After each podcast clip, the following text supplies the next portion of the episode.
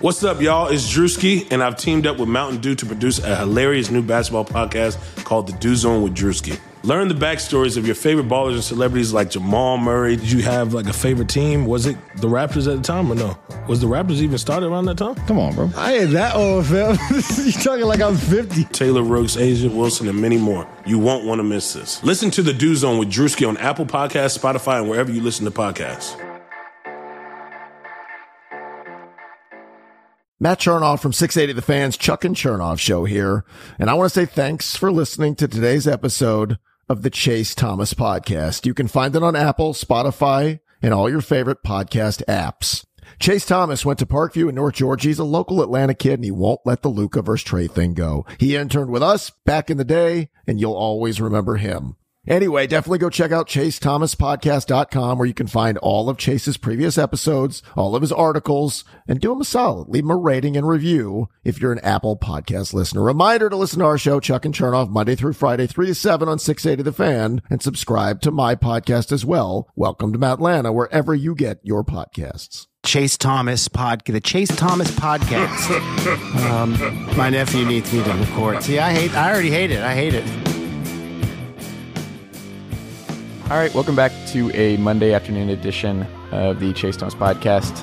Old friend, years and years ago now, Tom Westerholm. We have been talking, and you've been on this podcast, and we have talked NBA basketball for over five years now. Did you know this? I did not know that. That's crazy. We are almost thirty, or I'm almost thirty. How old? I, I am. I am definitely thirty. Are you really? yeah, I turned thirty. Uh, I'm going to be thirty-one in July. Hmm. Yeah, I, I think I don't remember where I saw it. It might have been on Twitter just like recently, but somebody was like, 30 is like your last year. Oh, you know what? I, I, do you watch F is for Family? Okay. The Bill um, show. What? Yeah, yeah, yeah. So one of the characters on there, Vic, says that 30 is the last year of your 20s. Mm-hmm. And I, I think he's got a point because, like, you know, you turn 30 and, and, you get to be like, oh man, I can't believe I'm 30. And then you turn 31 and it's like, all right, nobody cares anymore, dude.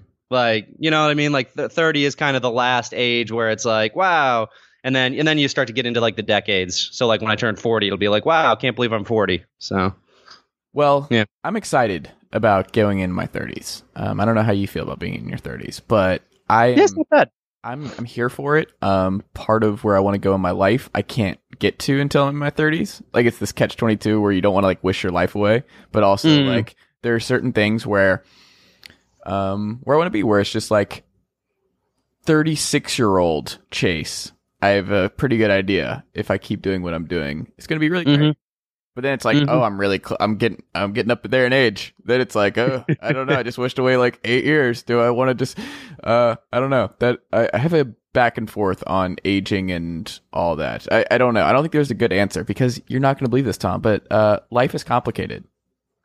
I personally have not experienced this, mm. but I, I, have heard from people that life can be complicated for some. So I'm sorry to hear that that's the case for you. Yes. Yeah, and well, you have a, an outlet in your guitar playing, and uh, I do. I yeah. saw that. Um, was that a good guitar? I don't know anything about guitars. I my favorite brand of music is pop punk, so I listen to a lot of it, but I could not tell you one sure. thing about anything. Well, we should have a discussion about pop punk sometime because I also enjoy pop punk quite a bit. Um, been a big like Wonder Years fan for a long time. Mm, uh, story so far shirt right now. Okay, yeah, yeah. So I, have got a Wonder Years uh, tattoo actually. Uh, really?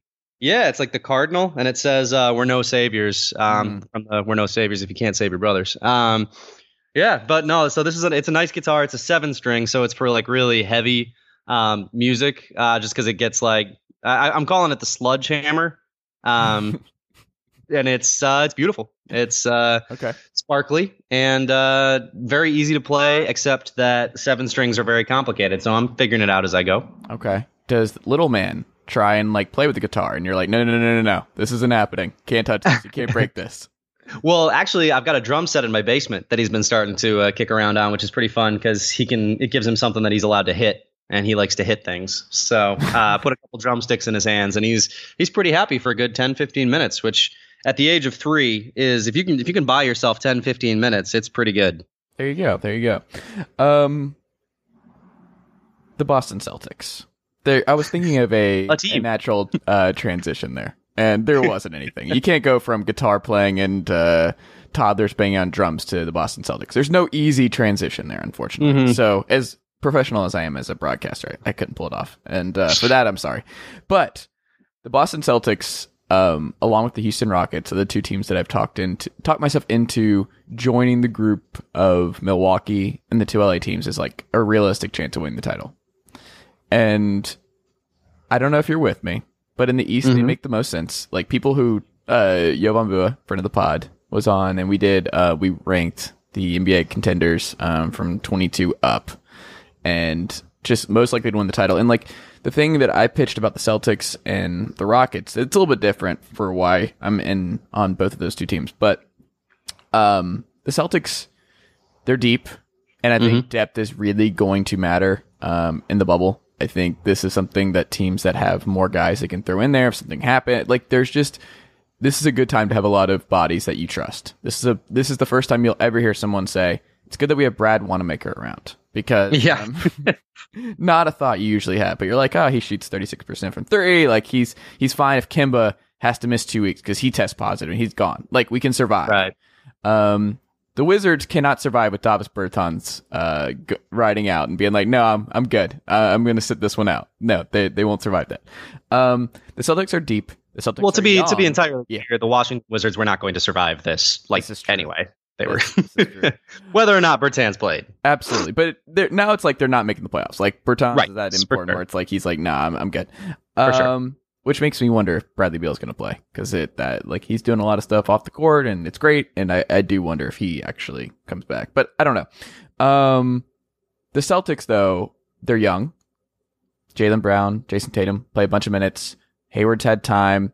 They, I mean, Daniel Theis, Odyssey, twenty. He this is year three in the league. I want to say so. He, Yeah. it's not Horford where the bodies like he was breaking down and having to play him every other night. Like you don't have that in there. Like when I think about this team and the way they're constructed, Marcus Smart going balls to the wall for two months, like that makes sense to me of him just being like, let's do this. Mhm. Um, I just think in the East, if there was anybody right now who was really, really going to challenge the Bucks in a seven game series where they could just throw their best five and just use their youth, use their top end talent and really give them problems, I think it's the, the Celtics. Am I crazy? No, I don't think you're crazy. I, I don't. I wouldn't pick the Celtics over the Bucks, but I, I, I can. I certainly can see and understand. You know that rationale. Um, like for for a bunch of different reasons. I mean, obviously the Bucks.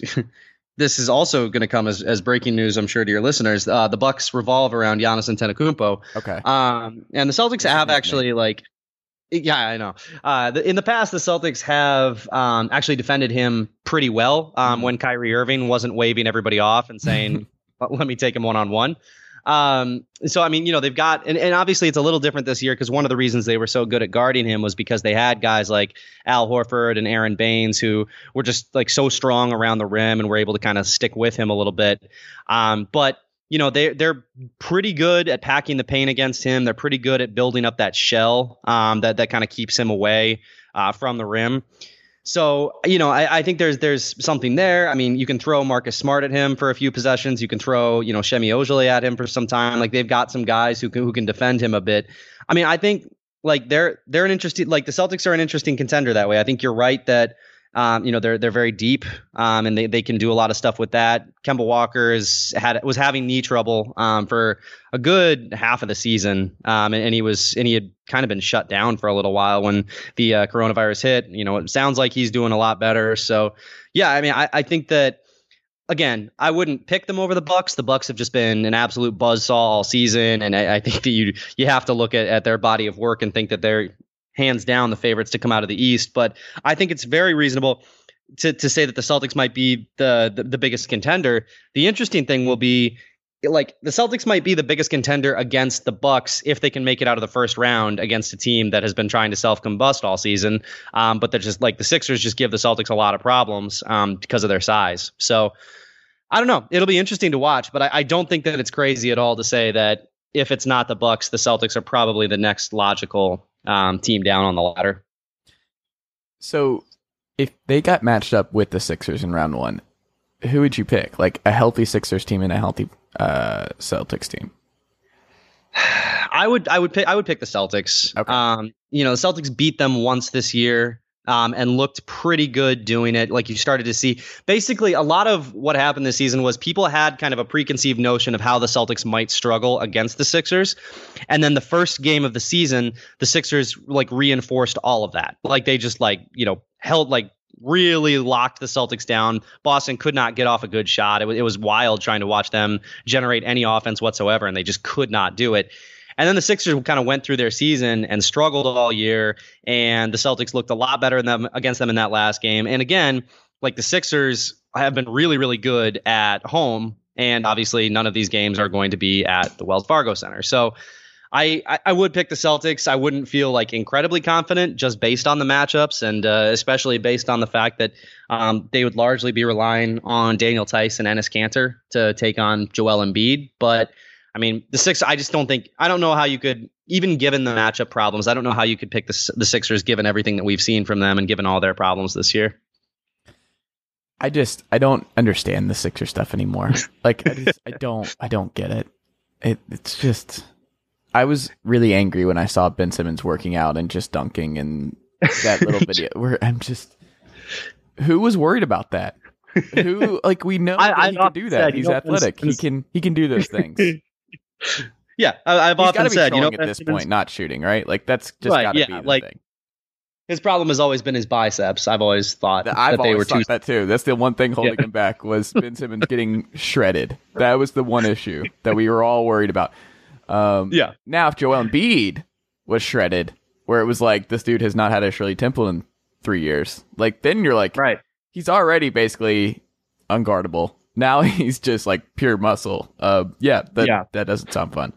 Um, I don't know. I just I'm out on that group, and they missed their moment. I think if Jimmy had come back with them, they would have been my title team this year, which is really sad Mm. because I think that team, if the if it bounces us a different way for Kawhi, um, they win the title. Like I think they were next in line to just run through the Bucks too, and I don't think the Warriors would have had an answer for them either. Um, which sucks if you're a Sixers fan, right? You're like, uh, Yeah. Now I'm even angry at Tobias Harris than I usually am. Um, for people that forgot where the Celtics were before the season abruptly uh, got shortened, like where were the Celtics? Like what kind of team were they? How were they playing? What do you remember most about where they were going and where they were at in their development? Yeah, so the biggest thing that had happened with the Celtics was that Jayson Tatum had become a star. Like, and you can put him like, you know, a lot of Celtics adjacent people will say he's a top 10 player now. Uh, you know, I think maybe more reasonable would be to put him in like the 15 to 20 range for right now and, and, you know, kind of take a look at how this all goes. But regardless, I mean, he really emerged, um, you know, during like the month of January, February, basically after he got selected to the All Star team, and he just like he just went on this unholy tear. Um, he was the you know Eastern Conference Player of the Month in February. Just like really was was amazing. Um, and you started to really see why the Celtics like value him so highly, why why they've always thought of him so highly, and why he's going to get you know a max contract this offseason, pretty much no matter what happens. Um, they had, I mean, going directly into the break, they'd slumped a little bit. Um, you know, they had like a couple of, and, and none of the losses were bad. It was like losses to like the Thunder and the Jazz and the Rockets. It's like those are, those are good teams. Like if you get beat by them, it's not the biggest thing in the world. Um, but you know, there was there was a small amount of slumping going on, and they were a little banged up, um, especially with with Kemba's knee. So. I think you know this break. Obviously, you have no idea what guys are whether guys are going to come back in shape, how, how they're going to be looking. But I mean, I don't think that this thir- this break was the worst thing in the world for them. Just to kind of you know, if they're hoping to compete for this you know for this title, like they're going to be a lot healthier. They're going to be you know a lot. I, I think they'll be pretty sharp. Um, but basically, like the story of this entire season has just been Tatum. It's just like, look, this is it went from this is a guy that they they're probably going to trade for Anthony Davis to this is a guy who, like, I've speculated a couple of times that maybe it's time to start like really figuring out what it is that's going to make Jayson Tatum want to stay in Boston because he's that good. And you know, if if there are any you know hurt feelings from all those like that whole trade saga, like you, you want to, I think you want to start trying to mitigate those problems as much as you can right now. So, um, you know, I, he'll get a max offer from them this offseason. I'm, I'm, you know, I don't know for sure, I'm, I, but I can probably guess that he will take it and he'll be in Boston for a while. But I mean, he is the cornerstone of the franchise now. Um, you know, Jaylen Brown is too, to a slightly lesser extent. I think there are you know situations in which maybe they would uh, you know kind of look around on on most of the guys on the roster honestly but Tatum is not one of them I think that at this point Jayson Tatum is the face of the franchise the best player on the team and you know just kind of the future is there any way to make Boston feel more like Phoenix for him that's the big question, right? I mean, I actually, uh, when, when that story broke, I, I, I, speculated on on my podcast that like, hey, maybe they should, uh, um, you know, maybe should they should just hire Earl Watson like as an assistant coach. Like, there's, but yeah, I mean, I, I think that, uh, you know, they're they're gonna. I, I, think that he is he has taken on an, and just an enormous amount of importance with this team, and you know, obviously they're thrilled to have him. But I think that it's never too early to start looking ahead to try to maintain your superstars, especially when your superstar isn't like you know a homegrown guy. Like he is, you know, from St. Louis, is his you know best friend in the NBA, plays in Washington. Like this is uh you know he, he doesn't necessarily have Wait, like a ton best of friend in the NBA. uh, Bradley Beal. Oh, he so and Bradley Beal grew up. Yes, very close. They grew up together in St. Louis. Um, went to the same high school and everything. So, yeah, I mean, you know, there's a the, the like I, I think it a player of Tatum's caliber um, who doesn't have like direct ties to Boston. I don't think it's ever too early to start, you know, really catering to somebody like that. If they do that, does that th- like how does Jaylen Brown look at all of this? Like, where is his at? Is he okay with Danny Ainge and friends being like, "This is Tatum's team," or does Brown still think he can get to that level? Like, where does Brown see himself on this roster and like the hierarchy? You know, it's a good question. Jaylen has been, he's said all of the exact right things. Um, you know, the people that I've talked to that are kind of like in his circle have, have basically just kind of said, like, yeah, like him and him and Tatum, like fire and ice. Like, which, which is, to be clear, how it's not like the Celtics, it's not like that's an unreasonable way to look at himself. Like, that's how the Celtics look at him, too. Um, now, the Celtics certainly prioritize Tatum, but they, you know, Jaylen is a huge part of this franchise. They just, you know, put him on that. They just like locked him up on that four year deal that's going to um, kick in, you know, start kicking into the salary cap next year. Um, so they they see him as like a, a long term member of this team, and I think he sees himself as a long term member of this team. Um, you know, he and I know he and Brad have a really good. Uh, Stevens have a really good working relationship. Um, you know, he's got a really good working relationship with members of the assistant coaching staff, and um, everybody on the team kind of likes each other this year. It's just it's it's very night and day from last year. So I think he's happy. Um, you know, I, I, don't I don't know where he sees himself in relation to Tatum, but he has called, you know, he has said a bunch of times this season, like, look, Tatum's a superstar. Like, this guy's really good. So I, I think he certainly understands. I mean, you know, he's he's really smart. Like, he he knows what's going on. He he is watching the same games we are. Like, I think he definitely has watched. Like, he has has the right context on all of this. I think. Um, and you know, that's that's obviously positive for the Celtics because it would be very easy for you know, a guy in his situation, also a number three pick, also a you know a highly touted prospect, to not feel that way. So Right. I think the Celtics can take some uh, can take some encouragement from that.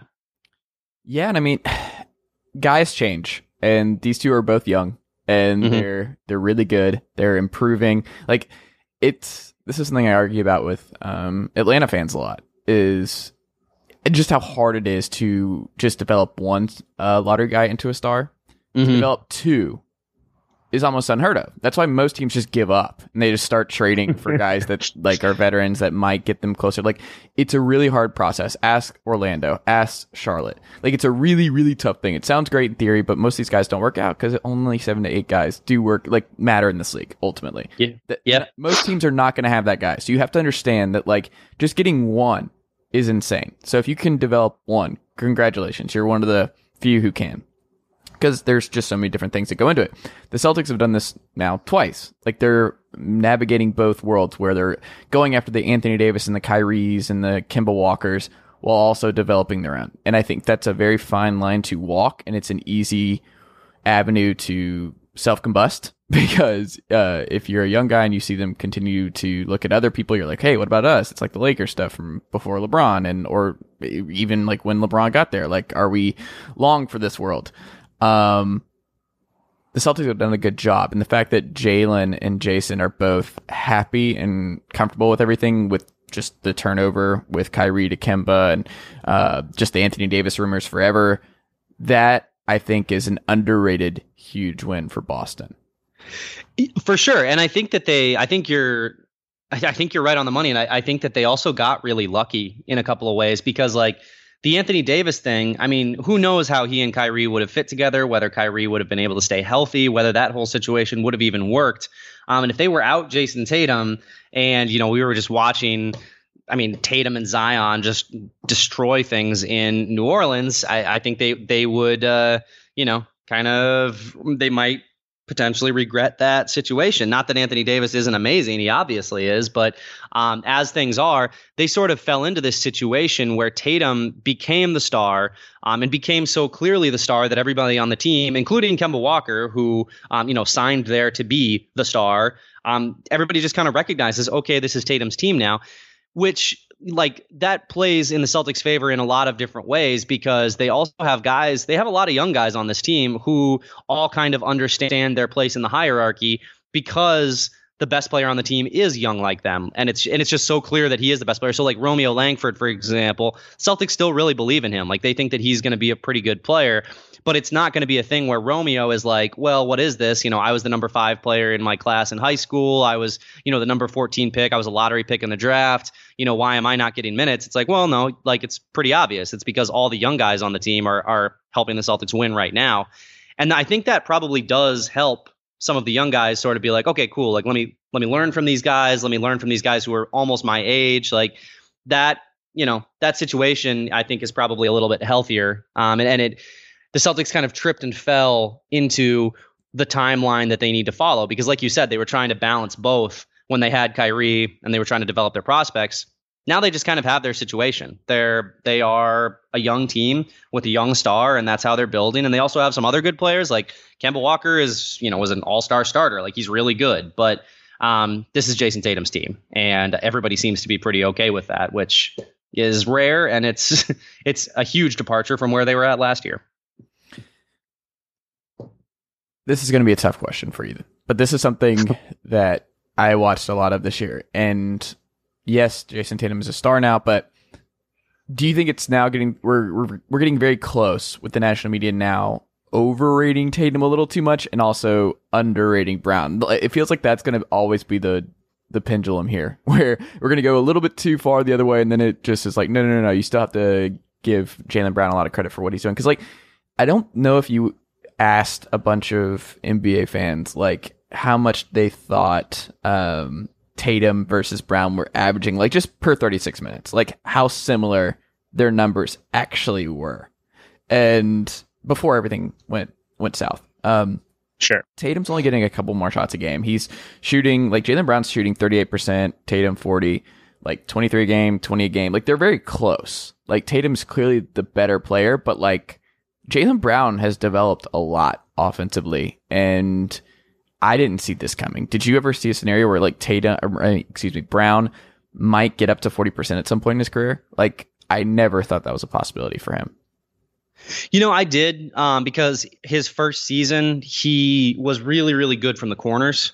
Um, so you kind of had this like sense that there was sort of a spot up ability with him that that you know might be just kind of lying in the lying in the weeds. And then sure enough, you know he he really I mean he really blossomed his second year. He was he was incredible that year, um, and he was a huge part of the reason that they you know made it to the Eastern Conference Finals and almost almost upended uh, LeBron and the Cavs. So that wasn't as much of a surprise to me. I think the thing that was a big surprise this year, um, which was something that he was hinting at last year too he has put in so much work on his handle, on his feel for the game, um, on you know, on his work as a passer. Like he's like before this season, I, I remember I was I was in a, an NBA locker room, um, you know, just listening to two players discuss Jaylen one time, like two opposing players um, discuss him, and they were just like, "Yeah, he's so loose with his handle, like you know, like you know, he's he's good enough and he's good and all, but he's he's he's real loose with his handle. It's, you can pick his pocket."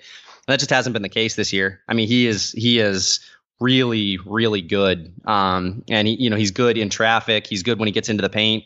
Um, the Celtics trust him now to like, you know, maybe not to like, he's not going to be like a pick and roll facilitator like Gordon or, uh, you know, or Kemba, but they trust him to run a pick and roll competently and, you know, make, you know, make the simple decisions as a passer or make the less simple decisions as a scorer. Um, they're they're perfectly fine with that. So his feel for the game has just gone through the roof.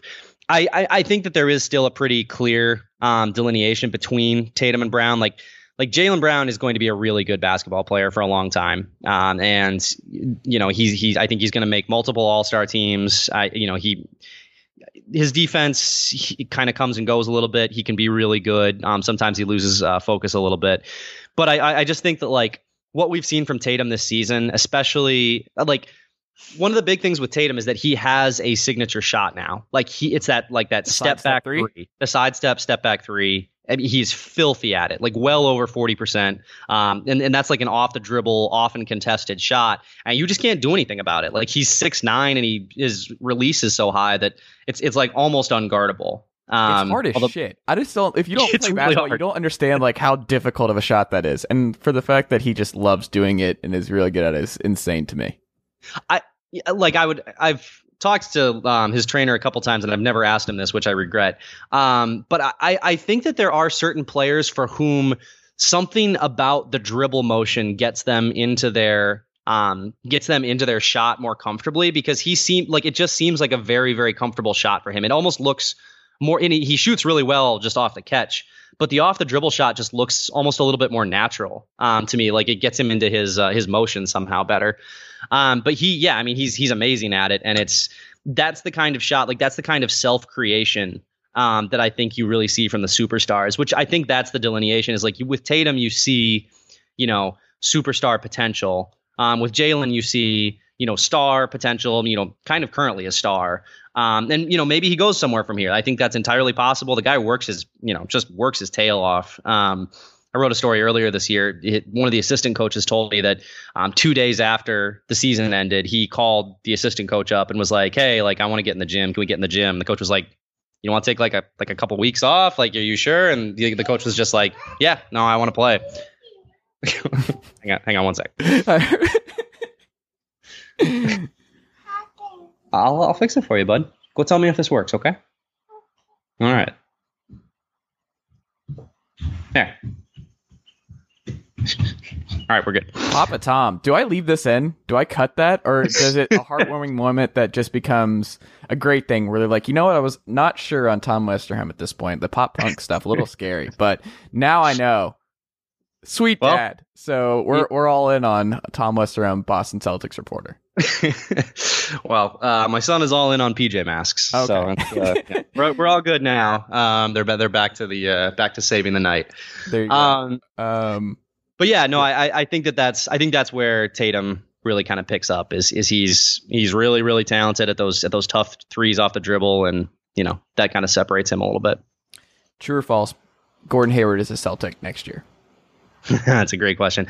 I think sh- it partly depends on what happens with the salary cap, obviously. So I will. I'm going to say true.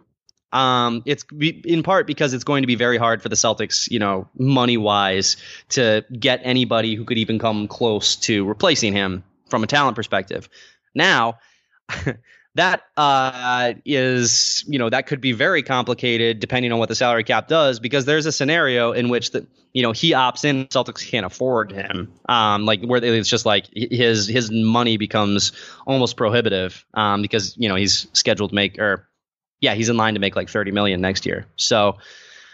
Yeah, I mean it's a tough question. I if I were to guess, I would say he's he's here. I mean, I know he likes it. He likes playing for Brad. He likes playing on a winner.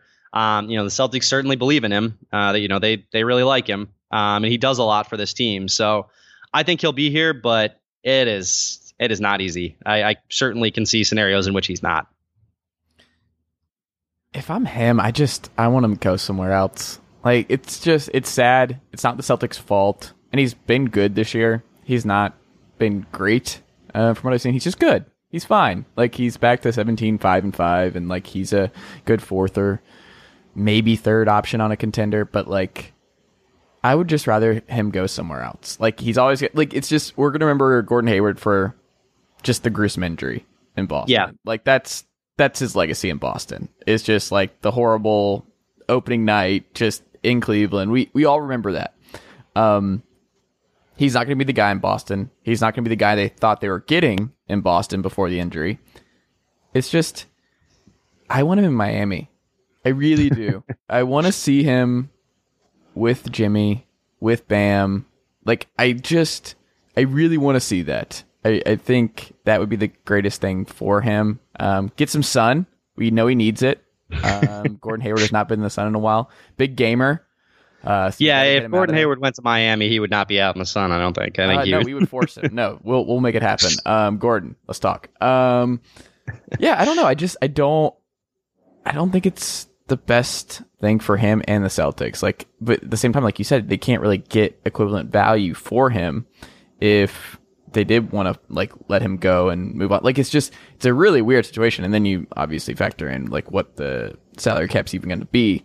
yeah, I don't know. I think if the pandemic doesn't happen, he's probably gone, right? But if it now that it did and everything's weird, you just kind of a lot of guys are just gonna be like, yeah, I'm just gonna keep rolling the dice until we really get back to normal. Yeah, I mean, so he's got he's got a couple of options here. I mean, obviously, like like you said, like he could leave, and I've I've thought about that too. I mean, just getting like that fresh start, um, it might be worth it for him, just like a chance to just kind of regroup and, and be somewhere else. Like even though you know, like you said, like it's not obviously it's not the Celtics' fault that he got hurt, and he certainly doesn't blame them or anything like that. Um, you know, it, it's not the Celtics' fault that he struggled. I don't think he blames them for that either. Like, I think all parties kind of understand, like I think all parties would understand if he just was like, you know, guys, I'm I'm I'm moving on. I don't, you know, I, I got got gruesomely injured. I just kind of need a fresh start. Um, but that being said, when you just look at the landscape, like he's in line to make 30 million next year. He could either take that or he could work with the Celtics to renegotiate. Um, and then he would, you know, maybe have a cheaper deal for longer and that would end up, you know, bringing in more money in the long term.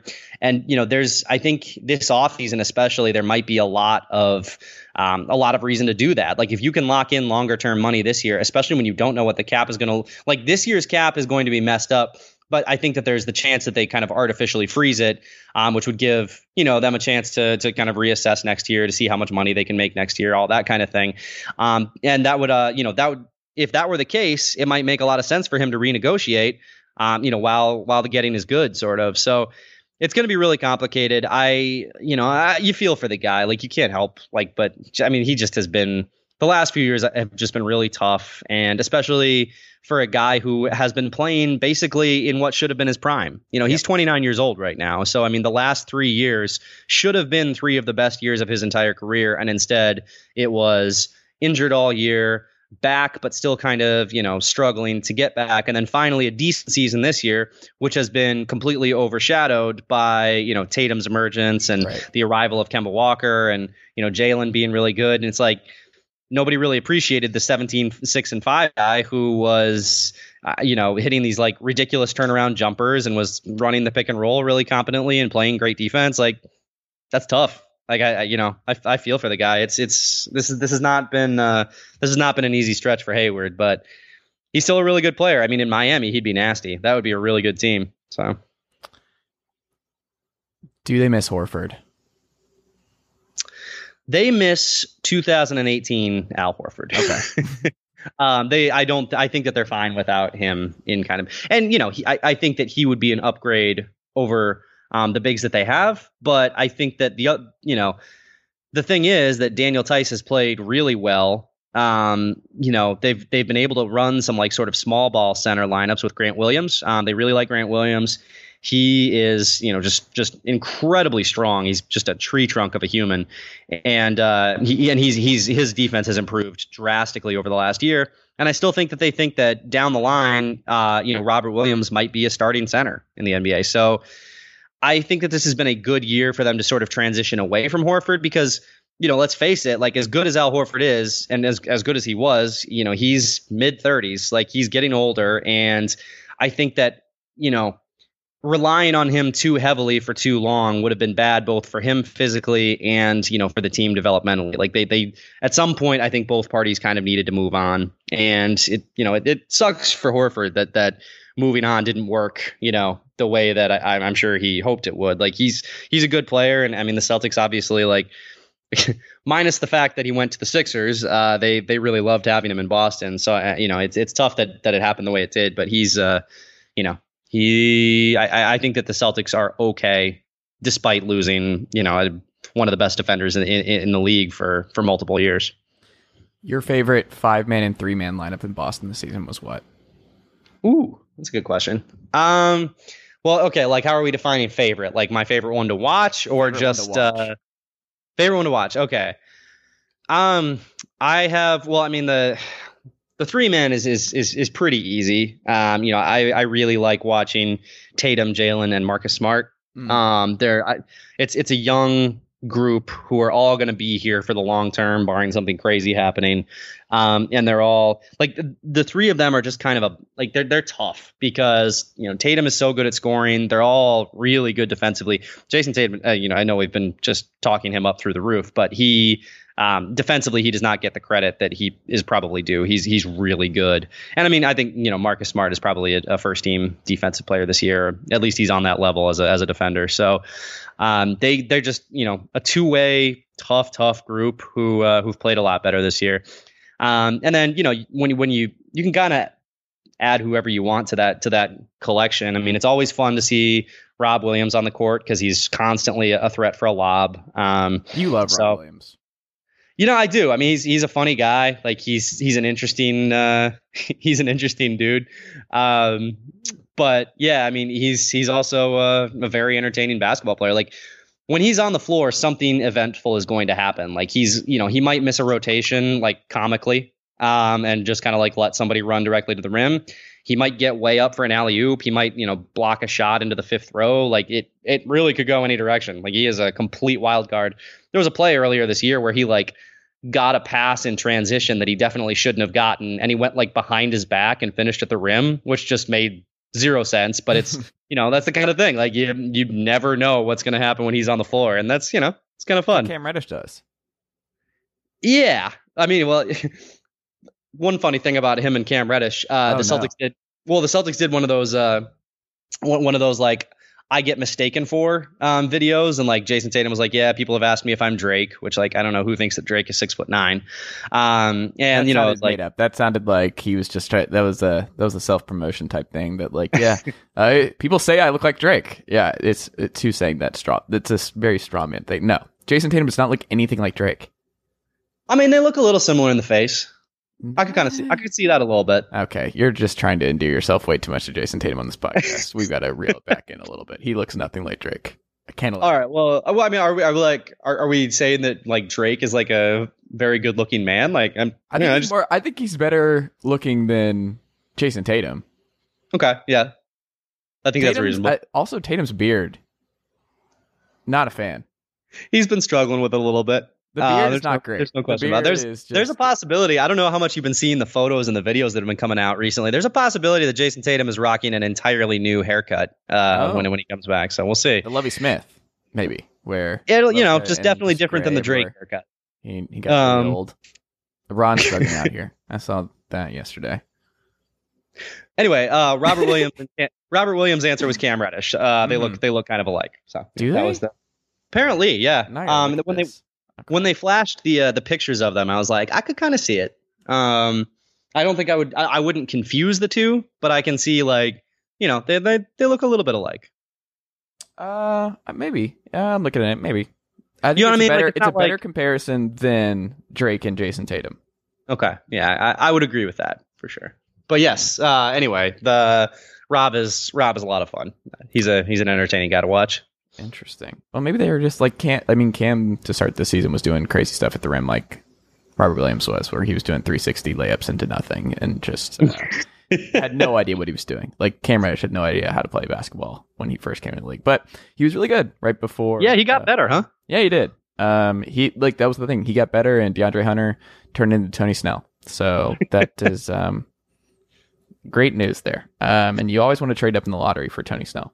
Anytime you can, you got to do it. You got to do it. Um, in your estimation, if you had to give True Serum to Mike Zarren and Danny Ainge, do they believe Tatum and Brown can be good enough to win them a title as their two best players in the next five years?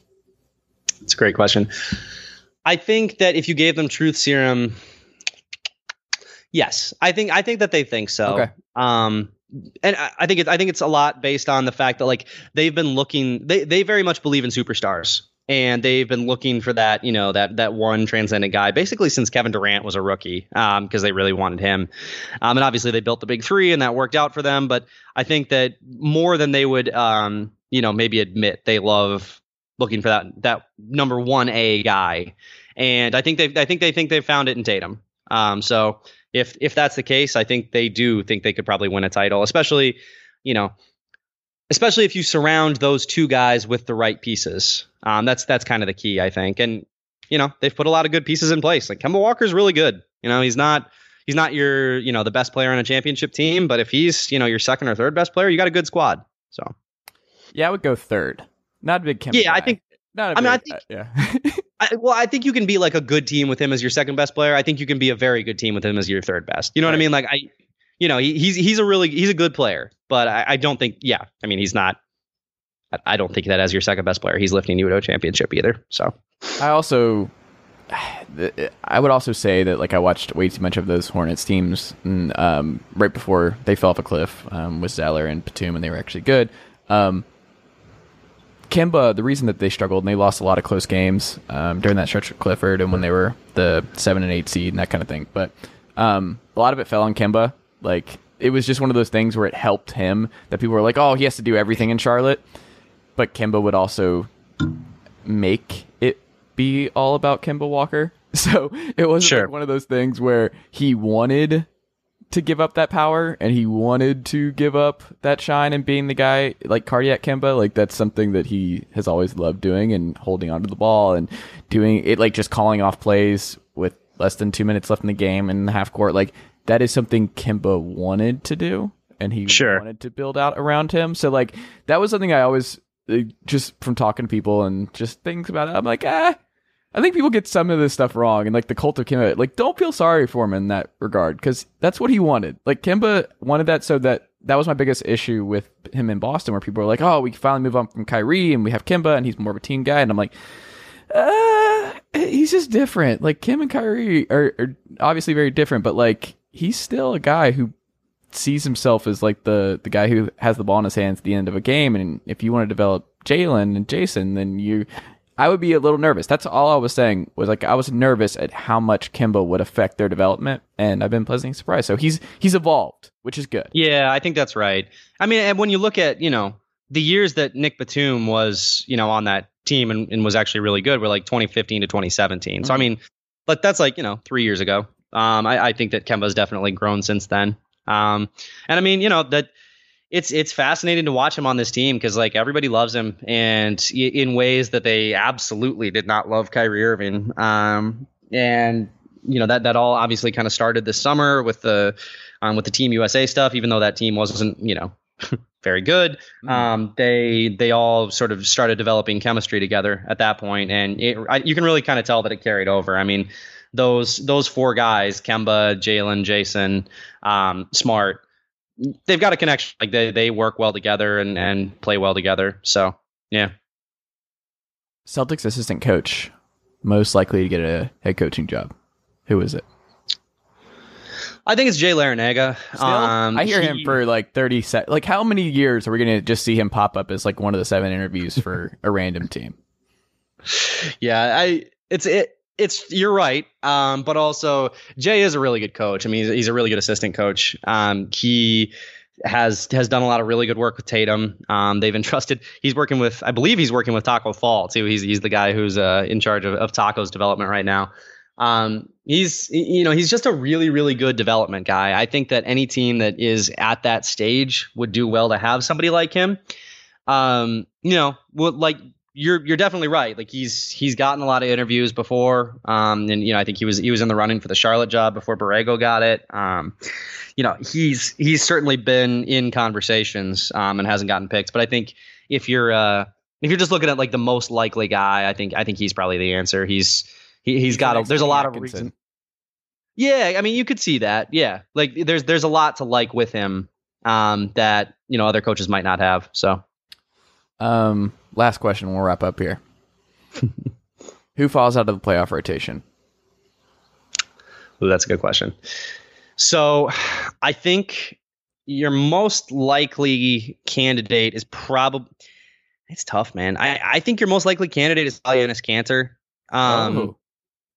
I just well, for one thing, I think Enes Kanter is not a very good basketball player, but uh, I also like de- he just defensively he doesn't bring you anything um, except against bigs. You know, so your Joel Embiid's, your whoever, um, and, and and that's like literally guys who if he doesn't have to move, he's okay because he's strong. Um, but if you if you can if if you can get him up to the top of the key, um, you know he's he's in trouble. The Celtics are in trouble. So I I, I think I think he's probably the answer, um, especially because you know Grant Williams really did improve a lot during the year. Um, he like he missed his first, I, I want to say like 27 three point attempts this year, and it kind of became a thing. Um, and then and then he started to like knock him down a little bit. And for a while, he was shooting like 40% over his last like 10, 15 games or something like that. So offensively, he brings a little bit. Defensively, they really like him. At the start of the year, he couldn't really defend guards and wings. Um, and if you talk to Celtics assist- assistant coaches, he spent so much time just basically like learning everything there is to learn about footwork and about you know where his hands should be at all times and how to, how to kind of keep some of those guards and wings out of the paint if he gets switched. Um, so I mean, just the amount of work he's put in, I think he probably surpasses Kanter, even though he's only like six five. Um, Grant Williams is maybe an inch taller than me, um, but you know he plays uh, he he plays like small ball center pretty well. Um, I don't think Semi's going to fall out of the rotation. He's shot the three pretty well this season, and when he does that, he's really valuable. Um, and I don't think you can really call Romeo Langford or any of the other guys part of the rotation. So, um, yeah, I think I think Kanter is probably the the most likely domino. I think Brad Wanamaker is too useful, and after that, you start to get into the real guys. So, yeah, I. Uh, I that that would be my guess. Would be uh would be we don't see much Kanter anymore. There you go. Um, it's going to be interesting because teams are just going to have to be very careful about their depth. And like certain guys who would fall out of the playoff rotation normally um, may be around a little bit longer just because teams are afraid. And teams are like, we got to keep these guys ready because we might lose one of them. Like, we have to keep these guys fresh and engaged and can't just throw them out in the Western Conference Finals because a guy tested positive and is gone for two weeks. Like, that just, you can't do that. Um, so I don't know, and I think um, so. I was talking to Jackson Guyland of Locked On Rockets last week, and something that I didn't know that Morey and D'Antoni got together and decided that he needs to expand his rotation. Like the magic number is like nine or ten, so just figuring out who that nine and ten. So I wonder if a lot of teams um, during this break have thought the same thing that we're gonna have to figure out who our nine or ten best guys. So um, teams that um, may have wanted to go down to eight um, for the playoffs cannot do that um, this year. So I'm I'm interested. So it, it's going to hurt even more if you get left out of the playoff rotation because they're giving you all the all the possibilities. That means you really stink as an NBA player if you fall out. Um, anyway, Tom, is there anything we should check out from you this week on the Boston Celtics? Yeah, I mean, I'm you know I'll be writing all week about everything that's going on um, over at masslive.com slash Celtics, and uh, I've got a new podcast with uh, Nicole Yang of the Boston Globe uh, called Geno Time. Anybody who wants to uh, to give that a listen after you're done listening to the Chase Thomas podcast can feel oh, free. what a plug! Oh. There you go. you can do both, folks. You can. That- Uh, this is like uh, the link. This is this is like a good run. So if you're doing an hour and a half run or a good hike, stuck in traffic, just go from one to the other. Like what what more do you need? all your states are reopening prematurely. Just you do this on your uh, on your commute back to work. Exactly, exactly. All right, Tom. Well, stay safe. Um, thank you for the time as always, sir. And uh, oh, I didn't even ask you. Are you going to the bubble? Do you know? No, Okay. No, I'm not going to the bubble. The uh, yeah. I forgot to ask. Even- like, wait a second. I don't even- even remember. I, I forgot that like he could theoretically do that. Okay. Yeah, Um, even if I could, I would have very little interest in uh, joining the uh, the Orlando uh, cesspool at the moment. So I'm good. so we cannot call him Bubble Tom. You certainly cannot. Tom is not the bubble boy. Tom, thank you so much, sir, and we will talk again soon. Sounds good, man. Thanks for having me. This is Ben Ingram, radio voice of the Atlanta Braves, and I'm here to tell you that you've reached the end of today's episode of the Chase Thomas Podcast. As a friend of the podcast, I'd like to say thank you for listening to today's episode and hope you return for the next one. To show your support for the program, tell a friend or coworker or even a family member about the program. And if you're an Apple Podcast listener, leave the show a rating and a review. Goes a long way. That'll do it for me. But don't forget to listen to myself and the rest of the team at 680 The Fan and the Braves Radio Network this season. Go Braves!